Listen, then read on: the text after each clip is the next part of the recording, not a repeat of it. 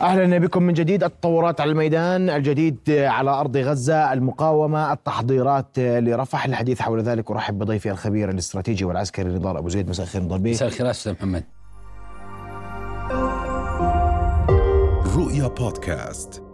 أبدأ من فيديو بثته آه، المقاومة. نعم. أستاذ محمد اعاده المقاومة من جديد في شمال قطاع غزة كما توقعنا وقلنا أن المقاومة قادرة على إعادة تنظيم نفسها قادرة على إعادة بناء نفسها عسكريا في مناطق الشمال هذا المقطع. ظهر في حي الزيتون الذي تكلمنا عنه يوم أمس وقلنا أن قوات الاحتلال شنت عملية عسكرية بلوائين في حي الزيتون. لاحظ عمليات القنص عادت مجددا. لاحظ الدقة في عمليات القنص أن المقاومة استطاع رصد القناص لقوات الاحتلال استطاع من خلال فتحات الأبنية التي آه، يتبعها هذا التكتيك تتبع كل عمليات القنص والقناصين وبالتالي هنا تظهر البراعة والدقة وعادة المقاومة قوية في الشمال وليست عشوائية. بمعنى أن المقاومة عادت باستخدام نفس آه، أسلحتها بل على العكس هناك آه، عبوات استخدمت ضد الدبابات المركبة. لم نعهدها سابقا في مناطق الشمال وبالتالي آه، أيضا المدافع الهاون قامت المقاومة باستخدامها ضد تجمعات جنود الاحتلال. من أين جاءت هذه الأسلحة؟ من أين عاد المقاومون؟ كيف تم إعادة آه، انتشارهم وإعادة بناء نفسهم؟ هذه تكتيكات آه، بارعة جدا للمقاومة تشير وتدل على احترافية المقاومة وتؤكد ما كنا نقول من نبض البلد أن القيادة والسيطرة لدى المقاومة لا تزال متماسكة وتستطيع إصدار العمليات وسلسلة القرار العسكري لا تزال تتمتع بقدرة عالية على اتخاذ هذا القرار وهذه المقاطع تؤكد ما كنا نقول من نبض البلد طيب. حول هذه المناطق. كويس. هذه هذه النقطة الأولى وهذا موضوع ما, ما تصدره المقاومة. ودي أسمع اليوم رأيك وجهة نظرك بما يحدث على أرض الميدان في قطاع غزة من تطورات عسكرية؟ نعم شمال قطاع غزة اليوم العمليات آه، بكثرة وتمت أو نجحت المقاومة وقامت المقاومة بتعزيز عملياتها في شمال قطاع غزة بالتحديد في عملية حي الزيتون من خلال المقاطع التي بثت اليوم ومن خلال البيانات المتسارعة المكتوبة التي نشرت عن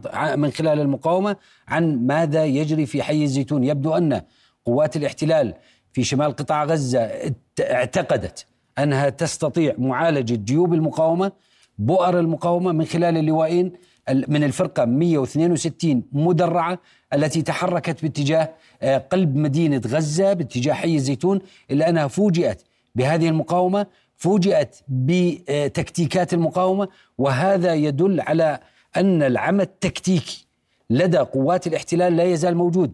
أقصد بالعمل التكتيكي أن عنصر الاستخبارات الذي يغذي المعلومات التي تغذي القوات آه، أو القطاعات البرية حتى تقوم بواجباتها لم تكن على أكمل وجه منذ 137 يوم منذ بدء العملية العسكرية. نعم. وبالتالي لا تزال اليد الطولة استخباريا وعملياتيا لقوات المقاومة.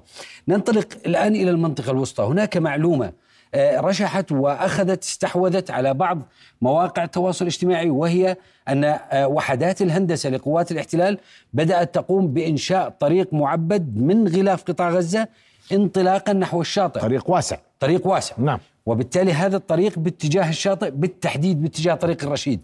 أغلب المؤشرات المطروحة على الأرض تدعم خيار أن هذا الطريق يتجه مباشرة باتجاه نت سريم السابقة. مستعمرة نت سريم التي كانت موجودة في قطاع غزة قبل 2005 والتي أصبحت بعد 2005 مدينة الزهراء. وبالتالي هذه النقطة تكلمنا عنها من نبض البلد وقلنا أن قوات الاحتلال تريد الوصول إلى نت سريم لأن نت سريم إذا رجعنا إلى تاريخ نت سريم كان فيها معسكر آه، لقوات الاحتلال سابقا قبل 2005 وبالتالي تعرف جيدا قوات الاحتلال ماذا يعني الوصول إلى نت سريم وبالتالي وصول هذا الطريق من غلاف قطاع غزة إلى نتسريم إلى طريق الرشيد على الشاطئ يعني أن قوات الاحتلال تريد إعطاء قطاعاتها قابلية حركة من الشرق باتجاه الغرب كما أنها تريد إعطاء قابلية حركة لقواتها من الشمال باتجاه الجنوب عبر طريق صلاح الدين. وبالتالي عملية الفصل وتقطيع أوصال قطاع غزة لا تزال مستمرة. من خلال وادي غزة الذي يأتي على كتف جحر الديك المغازي أنصيرات أيضا الآن جاء الطريق البري آه، جنوب وادي غزة وأعتقد أن قوات الاحتلال لن تخرج من خان يونس كما تكلمنا يوم أمس إلا أن تقوم بإنشاء طريق عرضاني نفس هذا الطريق جنوب خان يونس حتى تفصل خان يونس عن رفح أيضا. هذا فيما يتعلق بس هذا هذا الطريق يعني اليوم ألا يدل أن الاحتلال لا ينوي السير بما بما تحدث فيه في في مناحي الهدنة مثالا؟ أو أنه لا ينوي الانسحاب من قطاع غزة والبعض يقول إن هذا الطريق سيمهد لقوات الاحتلال القدرة على الدخول والخروج من القطاع وفق ما تريد. نعم. وهذا الطريق ينسجم مع ما يفكر به الاحتلال وهو الانتقال نحو المرحلة الثالثة بحيث أنه يتم تقليص عدد القوات ثم يتم بعد تقليص عدد القوات شل شن عمليات بدل العمليات التقليدية التي يتم شنها الآن يتم شن, شن عمليات آه، البيك أب أو العمليات الانتقائية وبالتالي هو يريد توفير قابلية حركة جيدة لقطاعاته التي ستتحرك من مناطق من المنطقة العازله التي ينوي انشائها بناء على المرحلة الثالثة حتى يتحرك شرقا وغربا بحرية بناء على هذه الطرق العرضانية التي بدأ ينشئها أو يشكلها في بعض المناطق ومنها هذا الطريق والذي عرف بالمناسبة أو عرفه. الاحتلال بطريق 974 وبالتالي هو ينوي على ما أعتقد أنه القيام بأكثر من طريق عرضاني تقطع طريق صلاح الدين بحيث يستطيع الفصل بين الشمال والجنوب وبين الوسط والجنوب على على هذه الشاكلة من التكتيكات البرية. لكن هذا يعزز فكرة أن قوات الاحتلال لا تريد الانسحاب من قطاع غزة. هي هي لا تريد الانسحاب هي تفكر بالمرحلة الثالثة إن آه، بأسوأ الحالات بالبقاء في منطقة في المنطقة العازلة التي ينوي تشكيلها بحدود منطقة الغلاف وتكلمنا عنها بالنبض البلد كثيرا. أنها منطقة على طول آه، حدود غلاف قطاع غزة وبعمق 2.5 إلى 2 كيلومتر على طول الشريط الحدودي. الخرائط ماذا تقول نضال بك؟ نذهب إلى الخرائط ونذهب إلى المنطقة الأكثر اشتعالا وأكثر آه، سخونة وهي منطقة خان يونس. الظاهرة أمامنا على الخارطة مباشرة. هذه المنطقة تحدثنا عنها يوم أمس كثيرا وقلنا أن قوات الاحتلال أعلنت وقالت أن العمليات ستنتهي قريبا في خان يونس وتوقعنا أن يقوم الاحتلال بناء على القواعد التحليلية الموجودة لدينا والمؤشرات. وربطنا ذلك بالخطة الزمنية للانسحاب. توقعنا أن يكون هناك انسحاب للفرقة التي تقاتل في خان يونس وهي فرقة المظليين 98 وقلنا أنها قد تنسحب كلها أو جلها يعني كل الفرقة أو جزء من الفرقة قد ينسحب. وبالتالي اليوم بدأت المواقع نشرت الكثير من من الأخبار والأنباء عن انسحاب لواء جعفاتي. الآن دعني فقط أفصل ما الذي يحدث في خان يونس. في خان يونس هناك الفرقة 98 مظليين. هذه الفرقة فيها ثلاث ألوية اللواء المظلي الأول يقاتل الشرق خان يونس بالتحديد في منطقة من غلاف قطاع غزة حتى بني سهيلة آه، لواء مظليين يقاتل شمال خان يونس ولواء جعفاتي كان يقاتل غرب خان يونس وبالتحديد في منطقة المواصي وتم تجميع لواء مدرع بالقرب من آه، أو يعمل مع آه، اللواء آه، جعفاتي هذا اللواء المدرع الذي شن العمليات في محيط مستشفى ناصر.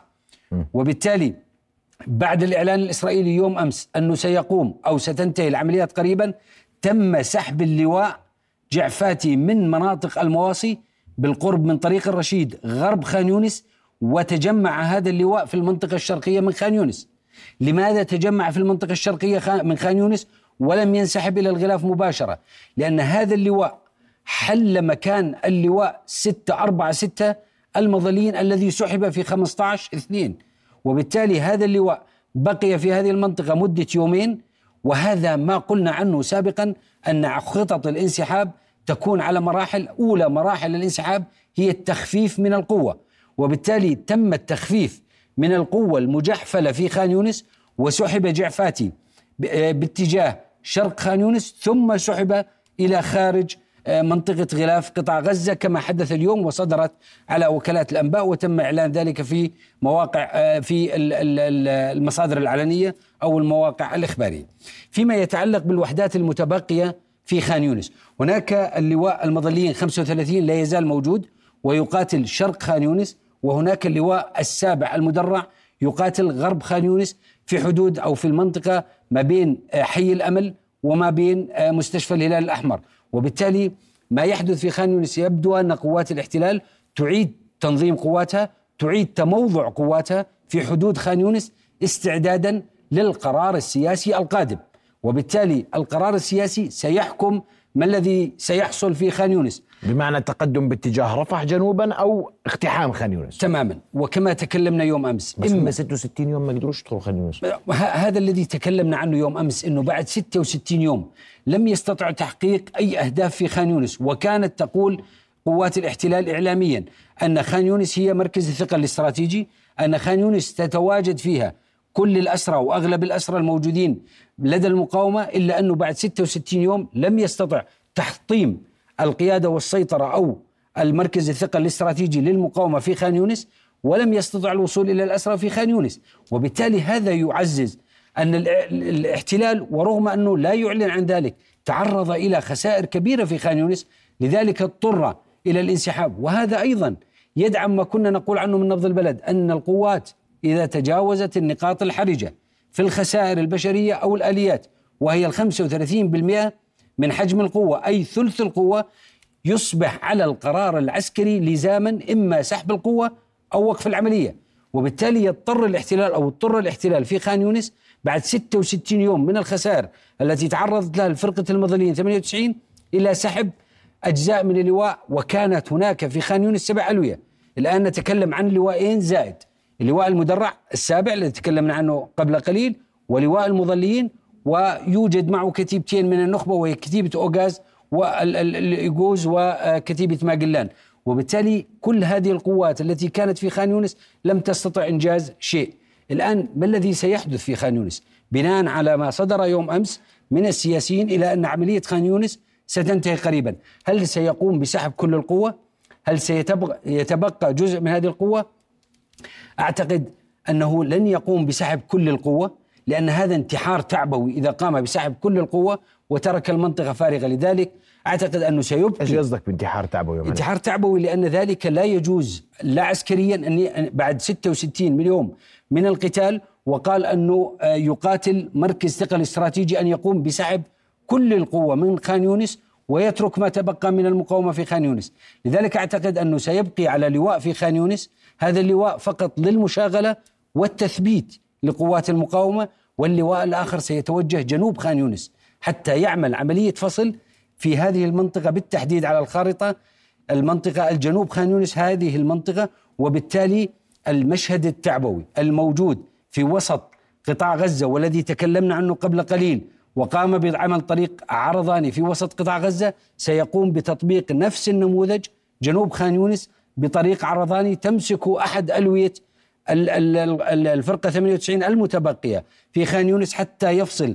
بين رفح الموجودة جنوبا وبين خان يونس حتى لا يتم تبديل بين عناصر المقاومة في خان يونس أو في رفح.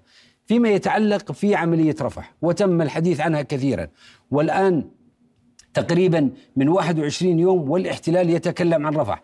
لا زلت أؤكد أن كل المؤشرات والقواعد التحليلية تدل على أن الاحتلال لا يزال يستخدم ورقة رفح كورقة ضغط لتحسين وضعه التفاوضي.